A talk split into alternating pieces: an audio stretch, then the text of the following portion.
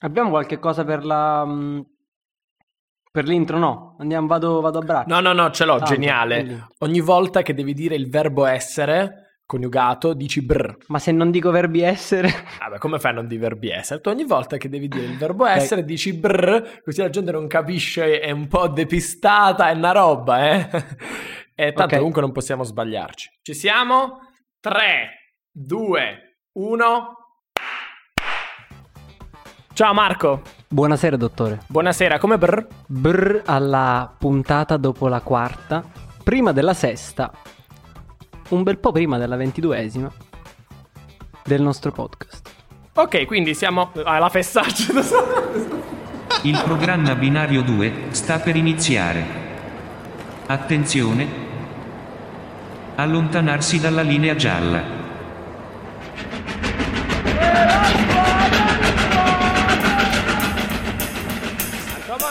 Binario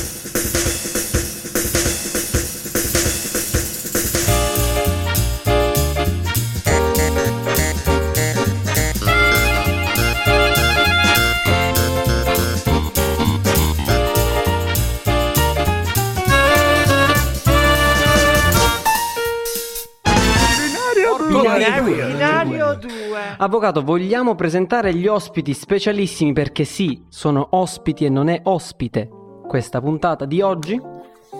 Assolutamente, assolutamente. Abbiamo il piacere di avere qui con noi finalmente non solo artisti. Noi abbiamo ospitato fino ad ora persone che si occupavano semplicemente della eh, realizzazione di contenuti artistici. Oggi abbiamo cose due persone- facili, le cose facili. Esatto, esatto. Che ci vuole scrivere una canzone. Qua abbiamo persone che non solo producono delle canzoni, ma le vogliono anche distribuire, vogliono aiutare a far crescere eh, degli artisti che non si incula ancora nessuno come loro. Bu- Buonasera a Vincenzo Pierdomenico, buonasera ragazzi della Cali Buonasera. Salve, ciao, ciao.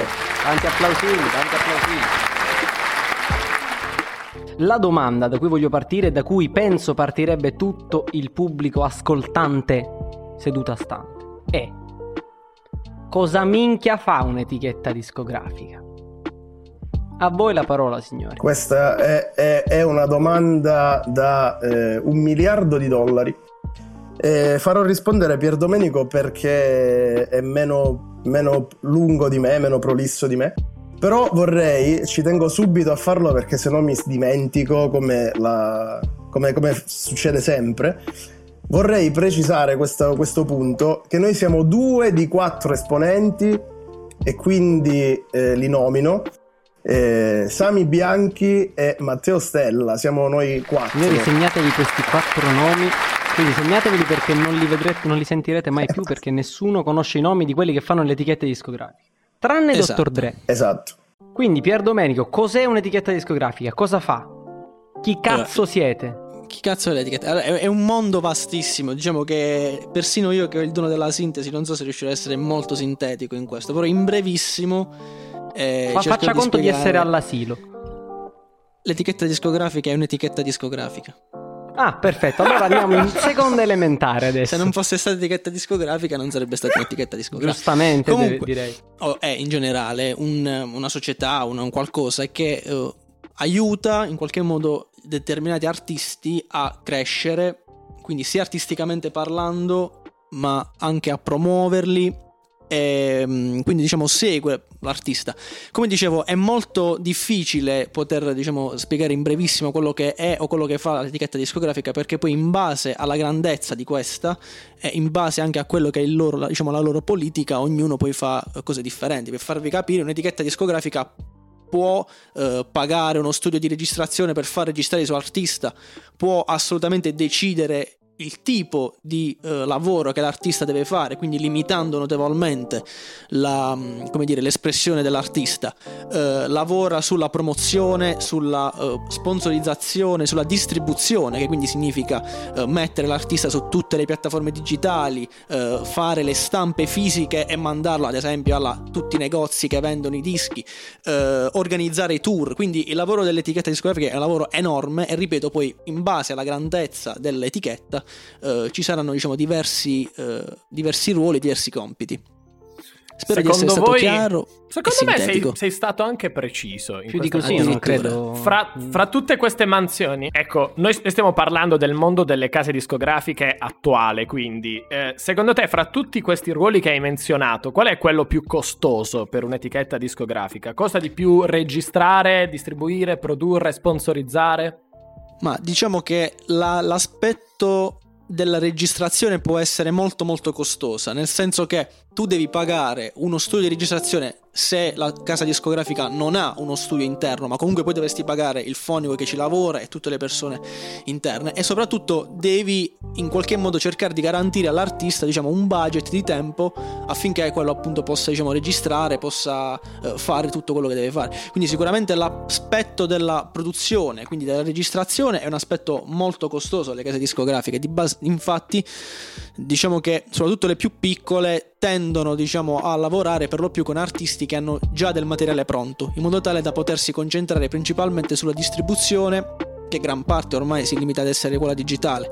Sono pochissime le etichette parlo di quelle piccole eh, che decidono di fare stampe fisiche. Eh, e poi si possono chiaramente anche diciamo concentrare su tutto quello che riguarda la eh, sponsorizzazione la pubblicità quindi eh, gli uffici gli uffici stampa che possono essere dell'etichetta stessa oppure l'etichetta che paga a degli uffici terzi per far svolgere appunto il loro lavoro. Ehm, quindi sicuramente l'aspetto produttivo è quello che potrebbe costare molto, soprattutto se l'artista è molto pignolo e ha bisogno di molto tempo in studio. Arriviamo a cifre notevoli. Vedi come in tante cose, eh, in tutti gli ambiti, non si ringrazia abbastanza, non si dà abbastanza evidenza a quella che è la struttura, perché è bello metterci la faccia, fare una bella canzone perché hai una bella voce o, o perché sei bravo a fare qualcosa, però c'è, c'è tutta una struttura, un lavoro, ci sono persone che ti stanno dietro, che- a cui rompi probabilmente il cazzo anche. Conoscevo un ragazzo che scrive o ha scritto testi per, eh, per la Sony a Roma Sì, e lui ha avuto a che fare anche con artisti di buon livello e soprattutto vabbè rapper o trapper quelli che sono eh, che sostanzialmente diceva la metà di loro gli stava profondamente sui coglioni però quando lavorava ovviamente Vabbè, è, stato, è stato anche Sì, buono. però ovviamente È stato molto buono esatto. a dire che la metà di loro non tutti. Però eh, ecco, ovviamente quando lavori non puoi, cioè sei pagato tutto quanto, quindi non puoi darlo a vedere, quindi devi non solo gli stai fornendo i mezzi per fare quello che fa, ma pure ti devi assuppare questo coglione è ingrato probabilmente. Niente, tutte queste cose mi Vabbè, danno molto è fastidio. un io lavoro, sono, è io sono lavoro uno come del altri. popolo. è un Così, lavoro come così. gli altri, non penso, cioè un po' in tutti i lavori abbiamo diciamo la figura che ci infastidisce, però diciamo più o meno bisogna farlo, eh. Chiaro, chiaro, che- no, ma infatti Ma per quello guarda, bisognerebbe se- se dare posso- più Se credito. posso intervenire, Vai, se posso intervenire volante su questo, su questo argomento, eh, penso che la principale poi differenza eh, che c'è tra una grande major e un'etichetta indipendente o comunque piccola è proprio questa, nel senso che tu hai da etichetta piccola possibilità di scegliere il tuo artista.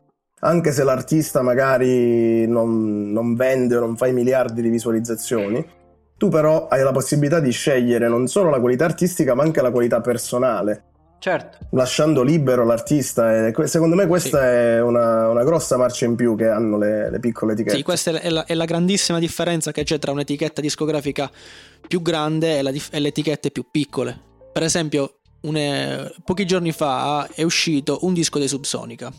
Questo Mm. disco dei Subsonica è pronto dal 2004, ma eh, le- la loro etichetta discografica dell'epoca non voleva eh, pubblicarlo proprio perché diciamo non era in linea o comunque secondo loro non era diciamo appetibile da un punto di vista come dire di mercato e quindi hanno dovuto virare totalmente e fare un altro disco. Quindi più sono grandi le etichette, più chiaramente investono molto di più, quindi eh, voglio dire, Certo. mi metto anche nei loro panni, hanno, hanno anche ragione, e, e più chiaramente diciamo hanno diritto in qualche modo a mettere ad, aver voce anche nella scelta artistica del, del musicista, mentre le più piccole eh, tendono a lasciare chiaramente molto più spazio eh, a- al musicista.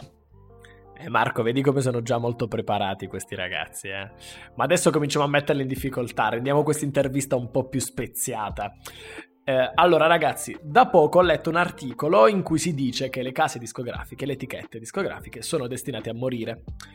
Perché eh, è sempre più facile registrarsi in casa e distribuirsi autonomamente attraverso appunto le piattaforme digitali che hai nominato anche prima.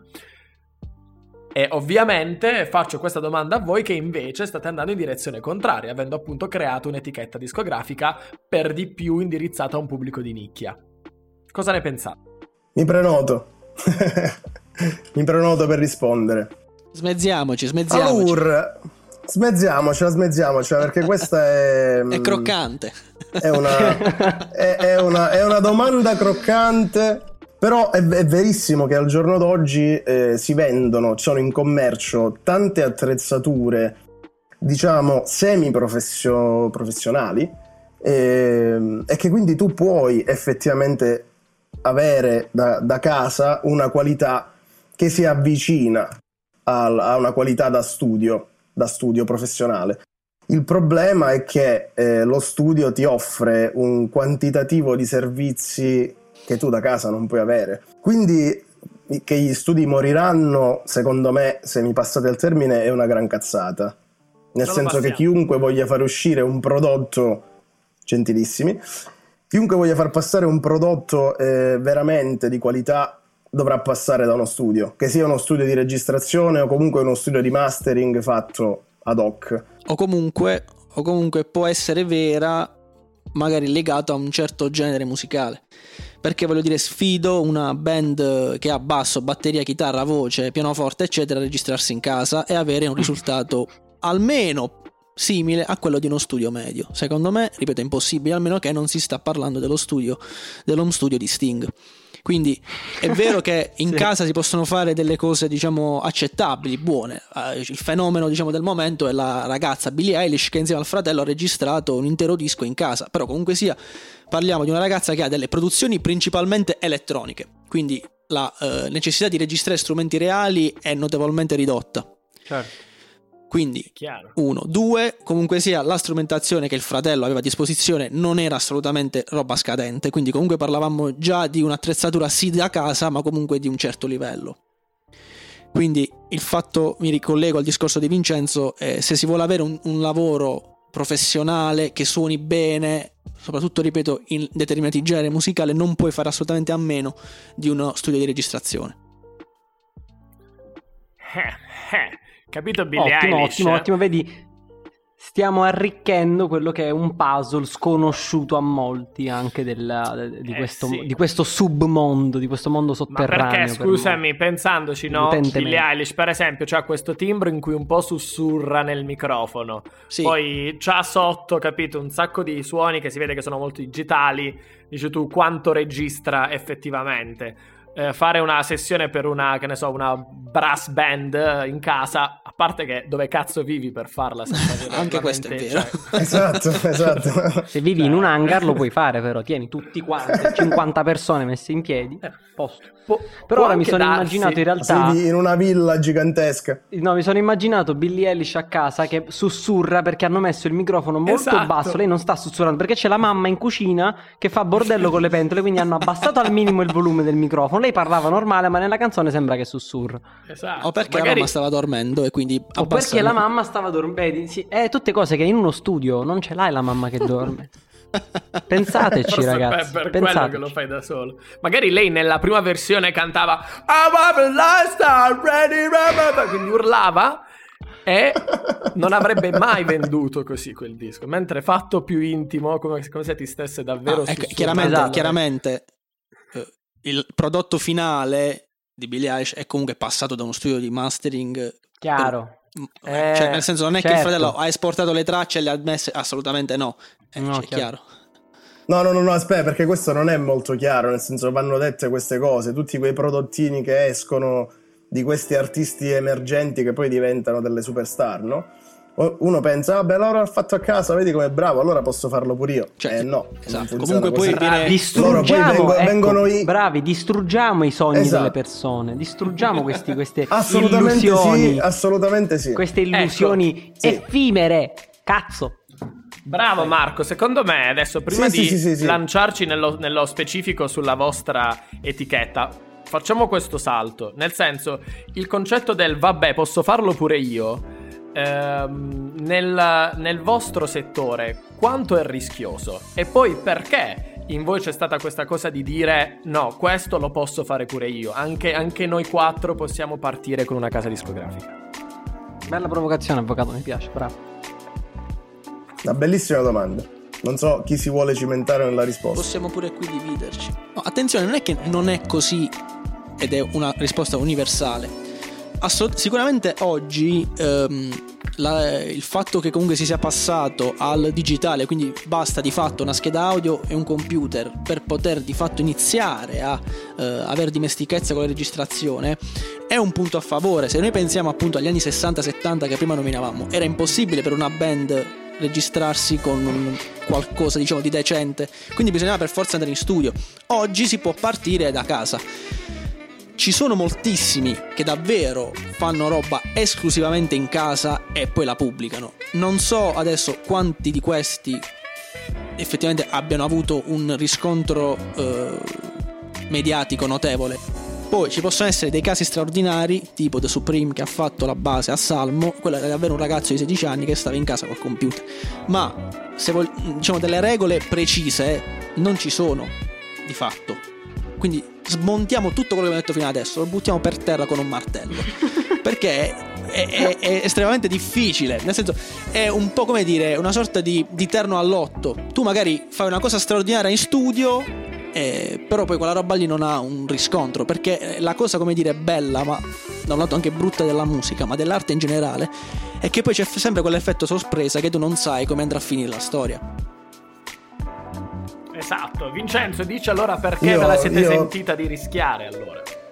No, allora, allora, sì, io entrerei a gamba tesa sul discorso che ha fatto Pierdomenico, eh, diciamo in maniera molto più estrema, nel senso, ricollegandomi alla tua domanda, eh, il discorso è che credo eh, che per fare un determinato tipo di lavori serva un'attitudine e delle competenze, Eh, ma eh, no- non deve passare il messaggio che questo sia un lavoro facile, capito? Cioè la cosa che mi preme è che no- non è che noi siamo usciti così come dei funghi apparentemente e abbiamo detto no, noi abbiamo il cazzo più duro degli altri, adesso facciamo un'etichetta. Abbiamo avuto anni di esperienza in- innanzitutto in, in ambito musicale, principalmente, dopodiché anche in ambito tecnico e, e vedendo un po' come ci si comporta, soprattutto riguardo le major, case editrici, insomma questi colossi che un po' vogliono assorbire arte da tutte le parti.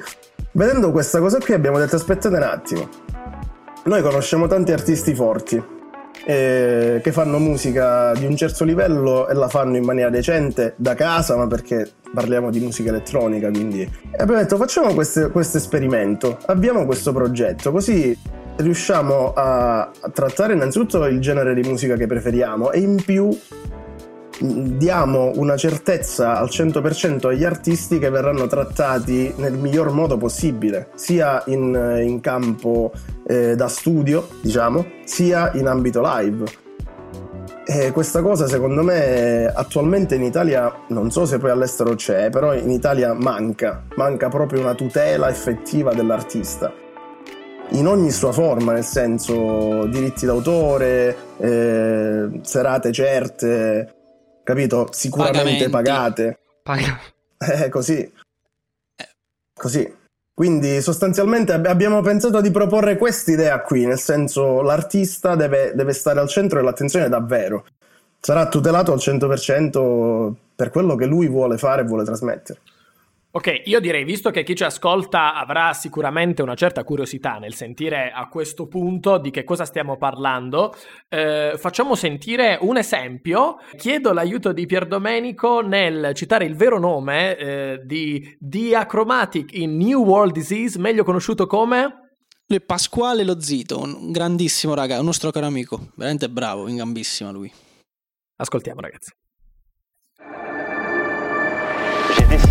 De renforcer encore les mesures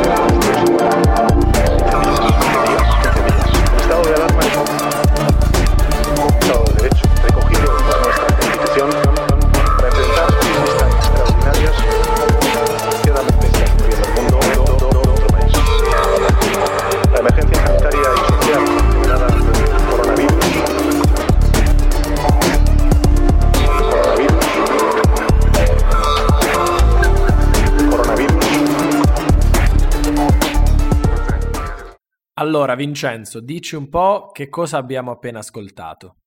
Questa, insomma, niente, è una, una raccolta di brani che derivano da questo fantastico periodo di paranoia totale che stiamo vivendo per, per questa clausura. Detto ciò, la cosa eh, che noi abbiamo richiesto da, diciamo, da, da questi ragazzi, dai nostri amici, è stato appunto quella di trasmettere eh, le loro sensazioni del momento, di questo momento qua un po' particolare. E penso che siamo riusciti a tirarne fuori un grosso viaggio, un bel, un bel trip. E sono molto contento di come, di come è uscita fuori poi eh, la scorrevolezza della compilation. Quindi sì, ascoltatela, scaricatela, condividetela. E, E studiateci, visto che Marco ci studia. Sì, io, posso, io posso, esattamente. posso assolutamente confermare che sia un bel trip e un bel viaggio. Proprio sono le parole, viaggio in particolare, le parole che avrei usato perché è una cosa che, sebbene sia comunque anche non, non proprio di, di sottofondo, di ambient, cioè anche alcune- alcuni pezzi sono anche più decisi da ascoltare in modo più, più attivo.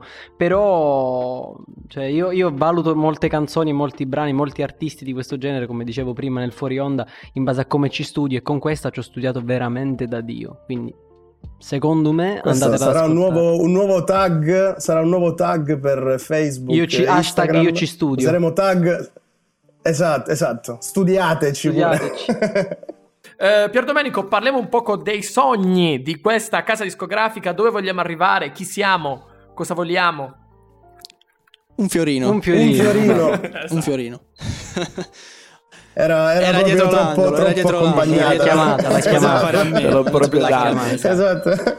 Cosa vogliamo fare? Innanzitutto vogliamo, eh, o meglio, la Calirust è nata come una possibile alternativa a tutti quei musicisti che non si riconoscono in quelle che sono le maggiori scene di tendenza in Italia attualmente. Difatti si fa molta fatica, soprattutto per alcuni artisti che fanno alcuni generi musicali, eh, nel riuscire a collocarsi, a far a far ascoltare il proprio prodotto. Quindi qualcuno che cerca, eh, come dire, qualcosa di diverso, che secondo me in Italia è un po', mh, come dire, carente sotto questo punto di vista. Sì, secondo me quello che fate voi, quello che fate voi è abbastanza riassumibile in eh, prendiamo la nicchia e dice facciamo dire un po' ehi, siamo qui. Esistiamo, esatto, esi- esi- esatto, è proprio Ci quello. vedete? Esistiamo anche noi. C'è anche una nicchia che, diciamo, in Italia non ha al momento avuto grosso modo di esprimersi. Esatto, quindi amici della nicchia, unitevi e non fate quelli che vi volete produrre da soli, non fate quelli che ce la farete Teste da soli contro il mondo, non fate le teste di nicchia. Affidatevi ai ragazzi di Calirusta Records che sono bravissimi e sono anche molto preparati.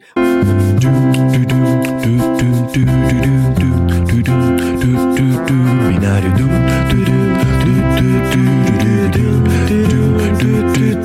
du, binario 2. E come di consueto siamo pronti, Marco, per la parte Il del laboratorio. Il laboratorio! Allora, cosa dovranno fare i nostri graditi ospiti oggi? Eh, dovranno ascoltare eh, delle canzoni che noi abbiamo cambiato, cioè abbiamo messo al contrario. Loro le ascolteranno al contrario. Dato che sono degli esperti del suono, dovranno riconoscere di quali canzoni si tratta e noi daremo loro tre opzioni. Quindi, ragazzi, se siete pronti, partiamo già con il primo ascolto. Vai. Prontissimi.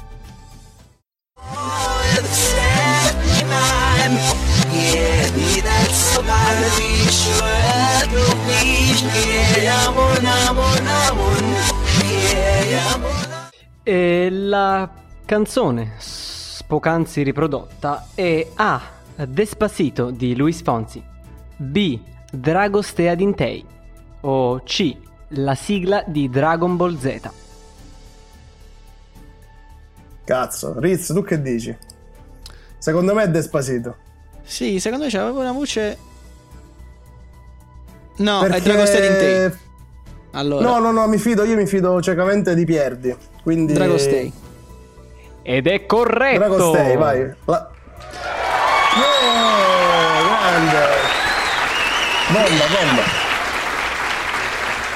Cioè, voi, voi non sapete questa cosa. Io ero tentatissimo di scaricarla, aprirla su un programma e metterla in reverso, ma non l'ho fatto. Po- potevo farlo. Ah, Infatti, cioè, si può, si può barare davvero facilmente perché io basta che esporto la traccia, Esatto. la metto su, su Logic, rimetto in reverse e quindi l'ascolto. Esatto. Però rag- No, no, no, no. siamo, Siamo, siamo estremamente onesti, onesti. non ha senso. Infatti, la, la prossima la sbagliamo. Sì. La prossima la sbagliamo. I folici, ragazzi, sono devi- davvero. Onestà, in- onestà, in onestà. Italia siete una categoria maledetta. Allora andiamo avanti. Andiamo avanti con l'ascolto number 2.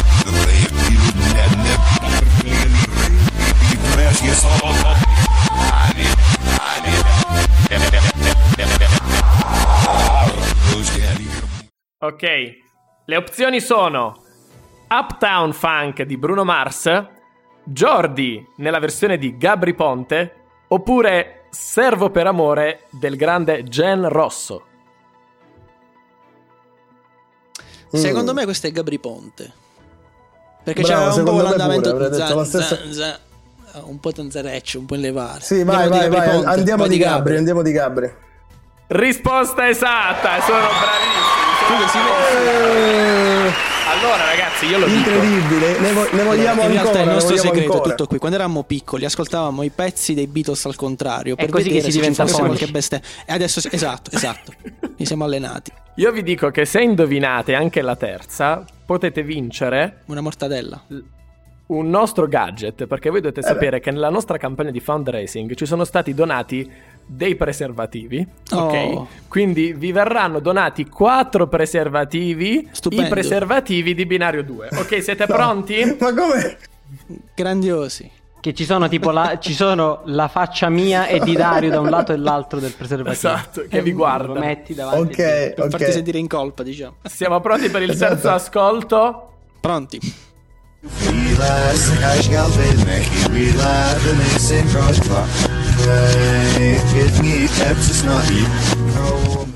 Io questa la, la indovino senza, sono i Blink secondo me. eh. Allora, volete le opzioni o volete provare? I, I miss you, I miss you dei Blink. Io te Eh, vabbè, lo dico alziamo, così. e alziamo le mani, e alziamo le mani. La risposta è corretta, senza le opzioni. Eh, I fonici hanno un, un Eh, udito superiore, signori. No, Come eh. Marco, ti prego, di quella cosa. Sì, abbiamo fatto una scoperta, cioè dopo che Dario me l'ha fatta ascoltare, abbiamo fatto una scoperta stupenda che I miss you al contrario è I miss you, cioè è identica. È la stessa... non ci credo. Cioè, nel senso, a me è sembrata identica. La, la melodia fatta al contrario, siccome sono tre note, sono tre note ripetute nello stesso ordine, ma al contrario. Eh, sarà una- è una melodia Sono tre palindroma. note È una melodia palindrome. palindroma, Sì, Eh, sì. eh, È una Esatto. melodia palindroma. Esiste anche qua. Signori, siamo arrivati al momento dei saluti, quindi importantissima la parte della distribuzione e quindi lascio la parola ai nostri ospiti per dire dove vi possiamo seguire, come fare per sostenere il vostro progetto. Allora, ci potete seguire su tutti i social, quindi su Facebook, Calirusta Records, con questa bellissima dicitura, su Instagram, YouTube e Bandcamp. Ricordatevi di seguire anche i nostri canali bll.media su Instagram, binario 2 su Facebook. Ripeto, come ogni puntata avrò rotto il cazzo, ma continuo a dirlo. Gli altri social a un certo punto arriveremo pure lì, voi continuate a cercarci e dopo ciò, avvocato dia la buonanotte ai nostri bimbi. Buonanotte, buongiorno, buonasera, a seconda del momento in cui ci state ascoltando. Va bene, signori? È stato un piacere. Ciao!